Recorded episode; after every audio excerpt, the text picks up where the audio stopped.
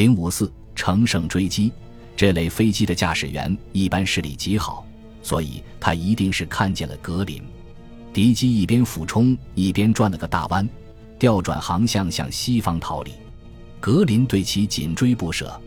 当格林和弗里尔来到晴朗的空中后，那架敌机立即下降，以寻求上方零式战机的掩护。敌机不断下降，直到距离水面二十五英尺。十英尺的地方，其双螺旋桨形成的洗流激起了两道平行的泡沫，飞机从泡沫中穿过。这名日军飞行员以及机上的七名成员为了保命，急速向南冲往关岛。在追上这架敌机后，格林认出这是一架三菱公司生产的九七式 P 二十一轰炸机，代号沙利。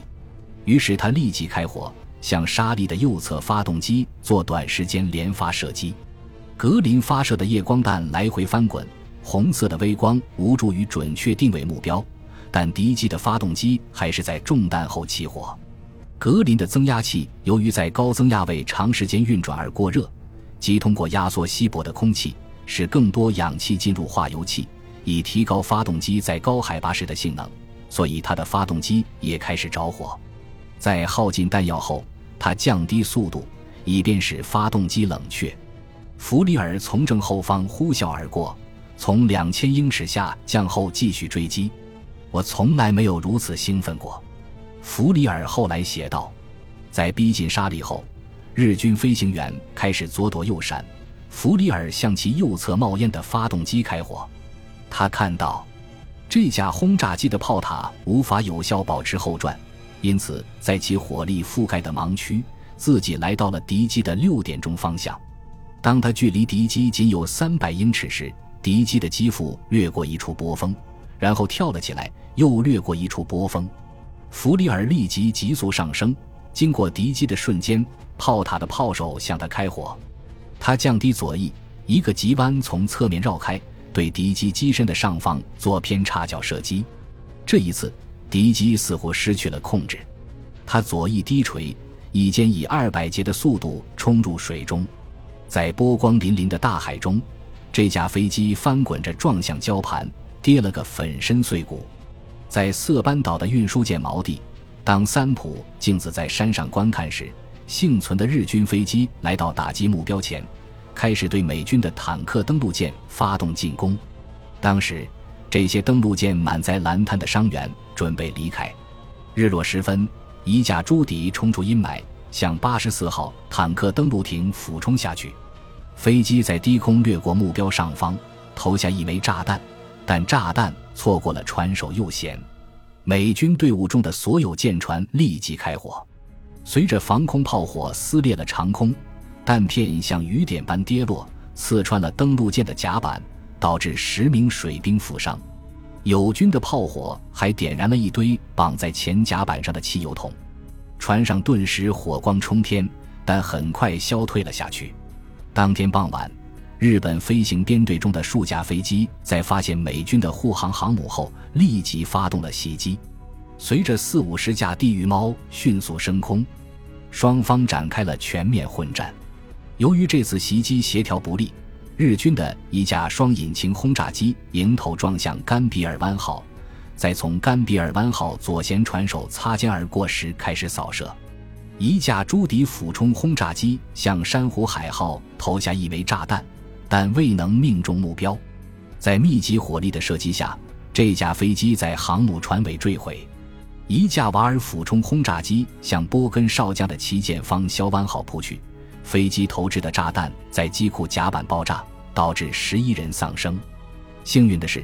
散落在甲板上的航空鱼雷没有被引爆，否则这艘航母上的所有人都有生命危险。方肖湾号随后返回埃尼维托克岛接受维修，而日本人一厢情愿地以为，他们已经给了第五十八特混舰队一个下马威。弗里尔和格林返回了中途岛号，在挂住第一条拖索后，弗里尔向前滑行经过障碍，然后关掉了发动机。这是他第一次经历空中格斗。再加上要在夜间降落，由于精神过度紧张，他的两腿突然动弹不得，他的体能已经被推向了极限，神经仿佛着火了一般。在队友的搀扶下，他才走下飞机。随后，他来到医务室，想要来一口白兰地。医生给了他整整一瓶酒，让他回去休息。在关岛的岸边，当第三两栖部队准备离开这里，前往埃尼威托克岛时，数架来自特鲁克岛的鱼雷轰炸机对康诺利手下两栖船队中的一艘登陆艇发动了袭击。这支由坦克登陆舰和步兵登陆艇组成的船队列为方阵，正以六节的速度缓慢前行，所以很容易成为攻击目标。